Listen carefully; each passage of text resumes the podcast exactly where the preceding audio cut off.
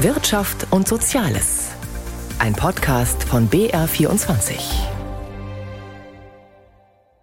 Birgit Habrath begleitet Sie durch unser Magazin für Wirtschaft und Soziales an diesem Sonntag, der ja auch ein Feiertag ist und für einige von Ihnen sicher der Start in eine Ferienwoche. Zum Auftakt gibt es ein Ständchen, genauer gesagt ein Geburtstagsständchen. 25 Jahre alt ist die Europäische Zentralbank geworden, ein Grund, das mit Europahymne und vielen Gästen diese Woche in Frankfurt zu feiern. Andere Zentralbanken sind älter, wie sie aufgestellt sind, dazu später mehr.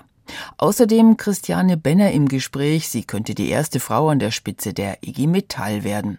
Sie erfahren zudem, wie die Regierung die Industrie angesichts der hohen Strompreise entlasten will und warum der DGB in Bayern ein faire Löhnegesetz fordert. Aber zuerst einmal zu der alarmierenden Nachricht der obersten Statistiker. Die haben noch einmal genau gerechnet und ihre Prognose zum Wirtschaftswachstum korrigiert. Deutschlands Bruttoinlandsprodukt ist im ersten Quartal erneut gesunken. Wenn das wie jetzt zweimal hintereinander passiert, dann sprechen Experten von einer technischen Rezession. Da läuten diese Woche gleich die Alarmglocken, nicht aber im Kanzleramt. Die Aussichten der deutschen Wirtschaft sind sehr gut. Wir lösen die Herausforderungen, vor denen wir stehen. Wir haben Vollbeschäftigung. Wir haben eine große Nachfrage nach Fachkräften. Im Übrigen entfesseln wir gerade die Kräfte unserer Wirtschaft mit vielen, vielen Gesetzen, mit denen wir Genehmigungsverfahren beschleunigen und insbesondere den notwendigen Ausbau der erneuerbaren Energien voranbringen.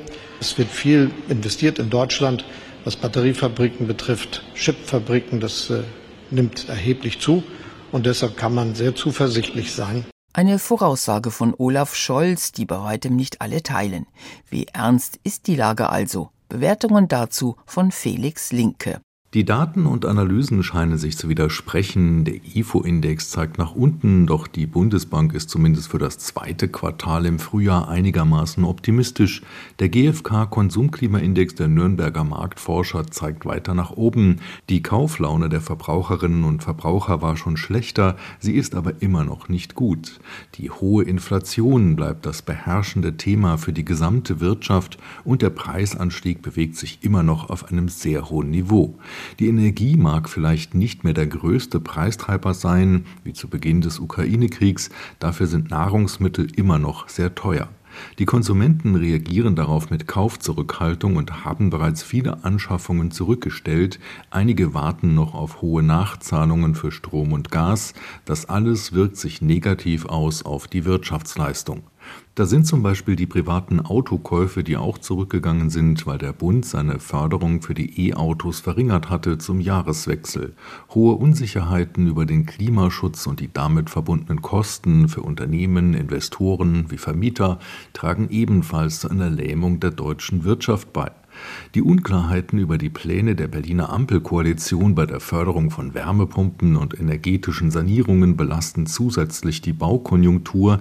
Gerade der Wohnungsbau leidet ohnehin schon unter dem schnellen Anstieg der Zinsen, die viele Projekte gefährden. Bislang war die Bauwirtschaft noch mit vielen Aufträgen aus dem Vorjahr ausgestattet, aber es kommt wenig nach. Daher ist es absehbar, dass auf dem Bauboom der letzten Jahre nun eine Flaute folgt. Alleine dieser Faktor könnte schon ausreichen, um das Bruttoinlandsprodukt in diesem Jahr ins Minus zu drücken. Auf der harten Seite lassen sich die Lohnsteigerungen verbuchen, die wegen der Inflation höher ausgefallen sind als in normalen Zeiten. Zusammen mit Energieprämien und anderen Sondermaßnahmen hat das die Kaufkraft der Beschäftigten gestärkt und dafür gesorgt, dass der Konsum doch nicht so stark einbrechen dürfte. Auch die Exportwirtschaft ist bislang auf Wachstumskurs geblieben, trotz aller außenpolitischen Schwierigkeiten, vor allem zwischen den USA und China. Eigentlich gäbe es nach den schwierigen Corona-Jahren in der gesamten Wirtschaft immer noch einen großen Nachholbedarf an Investitionen und aufgeschobenen Projekten. Wenigstens beim Reisen scheinen die Menschen das jetzt nachzuholen, was sie in letzter Zeit versäumt haben. Der Spielraum für große Ausgaben bleibt aber begrenzt durch die anhaltende Inflation und die Europäische Zentralbank hat diese Woche zum 25. Jahr ihres Bestehens bekräftigt, dass sie wegen der hohen Preise die Zinsen weiter anheben will. Ähnlich äußerte sich zuvor bereits die US-Notenbank Fed An der Börse hatte man dagegen auf ein baldiges Ende der Zinserhöhungen spekuliert. Das Beispiel zeigt, dass auch für die Anleger die Zeiten wieder schwieriger werden. Dass die Regierung nicht viel tut, damit die Konjunkturkrise überwunden wird, das kann man ihr nicht vorwerfen. Wie sie es tut, dann schon eher. Kaum ein Vorhaben in letzter Zeit, bei dem die Ampel nicht erst einmal intern streitet, sondern öffentlich im Schlagabtausch. Im Vergleich ruhig konnte Wirtschaftsminister Habeck diese Woche ein Projekt vorstellen, das Gewerkschaften und die Industrie angemahnt hatten, den im Vergleich zum Ausland hohen Strompreis zu senken. Andreas Reuter erfuhr mehr nach einem Treffen diese Woche in Berlin. Günstiger Strom für Industriebetriebe, die besonders viel davon brauchen. Für Robert Habeck ist das eine Frage des Überlebens des Wirtschaftsstandortes. Wollen wir die energieintensiven Unternehmen ziehen lassen? Oder wollen wir keine Standortbedingungen schaffen, dass energieintensive Unternehmen, die die zukünftigen Technologien, Batterien, Halbleiter, Kabel und so weiter aufbauen, auch nach Deutschland und nach Europa kommen? Meine Antwort ist, wir wollen ein Standort für diese Unternehmen sein und bleiben und die hier halten. Wenn die allgemeinen Strompreisbremsen nächstes Frühjahr auslaufen, soll für ausgewählte Konzerne weiter der Strompreis niedrig gehalten werden, bei 6 Cent pro Kilowattstunde für 80 Prozent des Verbrauchs. Gefördert werden sollen Konzerne zum Beispiel aus den Bereichen Metall, Stahl und Chemie, besonders energieintensive Branchen also, Firmen, die wegen zu hoher Strompreise den Standort Deutschland verlassen könnten. Diese Industrieunternehmen sind mitnichten nur die ganz großen DAX-notierten Unternehmen, sondern etwa 40 Prozent der Unternehmen sind klassischer Mittelstand, aber energieintensiv und im internationalen Wettbewerb stehen sie dann trotzdem. Sein Grundkonzept hatte Habeck schon Anfang des Monats vorgestellt. Nun diskutierte er es mit Spitzenvertretern von Industrie und Gewerkschaften. Siegfried Russwurm, Präsident des Bundesverbands der deutschen Industrie und DGB-Chef Jörg Hoffmann klangen hinterher durchaus aufgeschlossen. Es war der Beginn eines Diskussionsprozesses. Die Erwartung war nicht, dass wir uns sofort alle einig sind. Für diesen Prozess hin zu einer wirklich guten Lösung für die Wettbewerbsfähigkeit der deutschen Industrie steht der BDI natürlich gerne zur Verfügung. Am Konzept muss gearbeitet werden. Aber ich denke, als Industriegewerkschaften begrüßen wir das Konzept als eine Diskussionsgrundlage, die jetzt aber auch möglichst zügig ins politische Umsetzen kommen sollte. Das allerdings könnte durchaus ein Problem werden, denn gegen den grünen Plan gibt es, wie so oft, massiven Widerstand von der FDP. Christian Lindner hat schon signalisiert, dass er kein Freund von Strompreissubventionen ist und viel Geld dafür sowieso nicht da ist. Vier Milliarden Euro pro Jahr wären nötig, so kalkuliert der Wirtschaftsminister, etwa bis 2030. Robert Habeck möchte den günstigen Industrie Industriestrom aus dem Wirtschaftsstabilisierungsfonds bezahlen, der ursprünglich für Corona-Hilfen eingerichtet wurde und seit 2022 auch genutzt wird, um Folgen der Energiekrise abzumildern. Dazu allerdings müsste ein neues Gesetz her, räumt Habeck ein und versucht sich als Optimist. Deswegen ist meine hoffentlich nicht zu kühne Hoffnung, dass man einen Weg findet, das aus dem üblichen politischen Getümmel rauszu holen, auch mit der Opposition. Und, was er allerdings nicht dazu sagte, womöglich sogar mit der FDP. Nach so viel Streit und Stress tut Feiern gut. Die Europäische Zentralbank hatte am Mittwochabend nach Frankfurt geladen. Der Grund, 25 Jahre alt ist die EZB geworden. Auch sie hat viele dieser Jahre ja damit zu tun gehabt, Krisen zu bewältigen.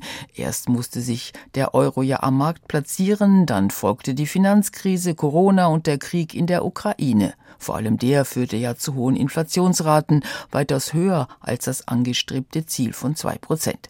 Später aber doch steuerte die EZB gegen, erhöhte den Leitzins, um den Geldwert zu stärken. Das Problem haben auch andere Staaten. Auch dort sind die Zentralbanken gefordert. Wie die arbeiten, zeigen drei Beispiele. Die USA, Argentinien und Astrid Freieisen über die Zentralbank in China.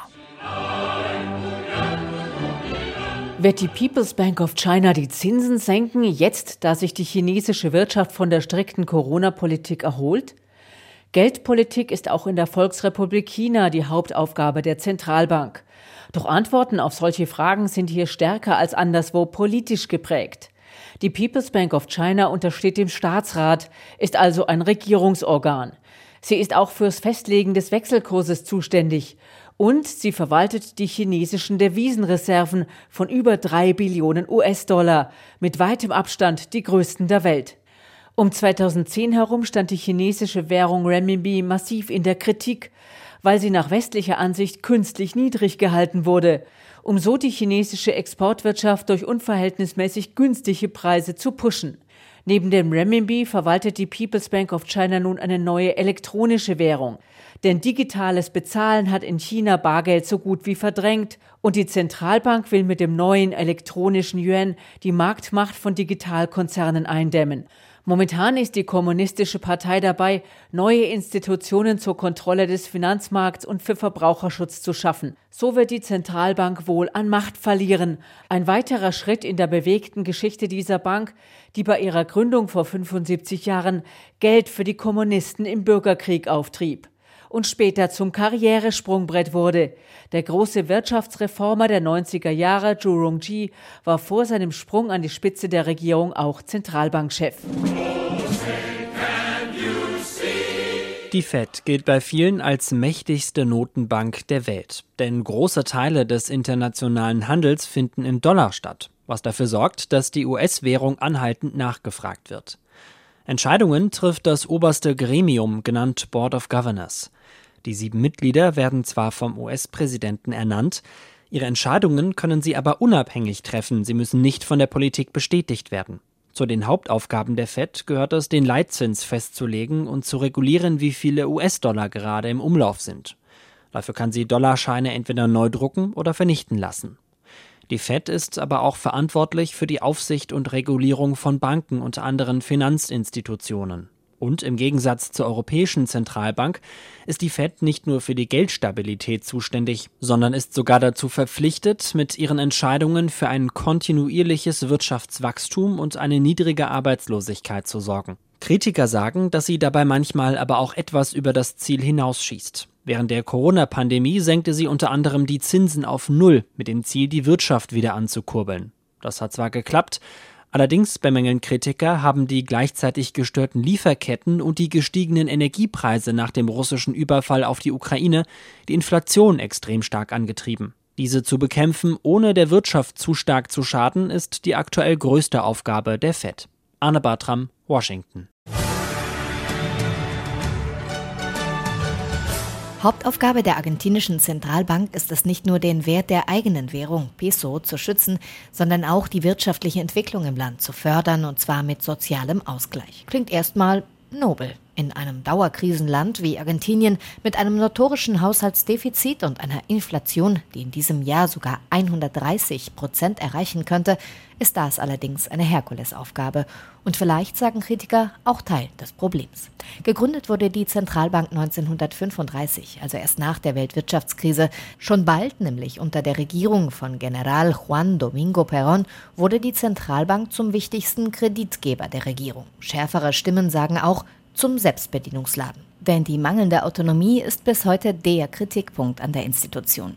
In den 90er Jahren wurde die Zentrale daher erstmal auf die Bank gesetzt und der Peso eins zu eins an den Dollar gebunden. Das Experiment endete 2001 im größten Finanzcrash des Jahrtausends. Wirklich erholt vom Vertrauensverlust hat sich die Zentralbank nie. Und das macht sie nun zur Protagonistin im bevorstehenden Wahlkampf. Die Zentrale sei nämlich das wahre Übel Argentiniens, sagt der libertäre Anarchokapitalist Javier Mirey und tritt mit einem radikalen Vorschlag an. Zentralbank abschaffen, den Peso in die Tonne kloppen, alles auf US-Dollar umstellen. Damit hat der ultralibertäre Populist tatsächlich gute Chancen, zumindest in die Stichwahl einzuziehen. Anne Herberg, Rio de Janeiro. Der Freistaat ist ein großer Auftraggeber. Rund 30 Milliarden Euro betrug das Volumen im Jahr 2021. Davon profitieren viele Firmen, nicht immer aber auch Beschäftigte. Der DGB in Bayern machte sich diese Woche in München noch einmal für ein Tariftreuegesetz stark, das es in vielen anderen Bundesländern schon gibt. Wer im Auftrag des Staates handelt, der soll seine Beschäftigten fair behandeln, fordert Bayerns DGB-Chef Bernhard Stiedel Mindestanforderungen bei der Vergabe. Er kritisiert dass öffentliche Aufträge derzeit zumeist an den billigsten Anbieter vergeben werden.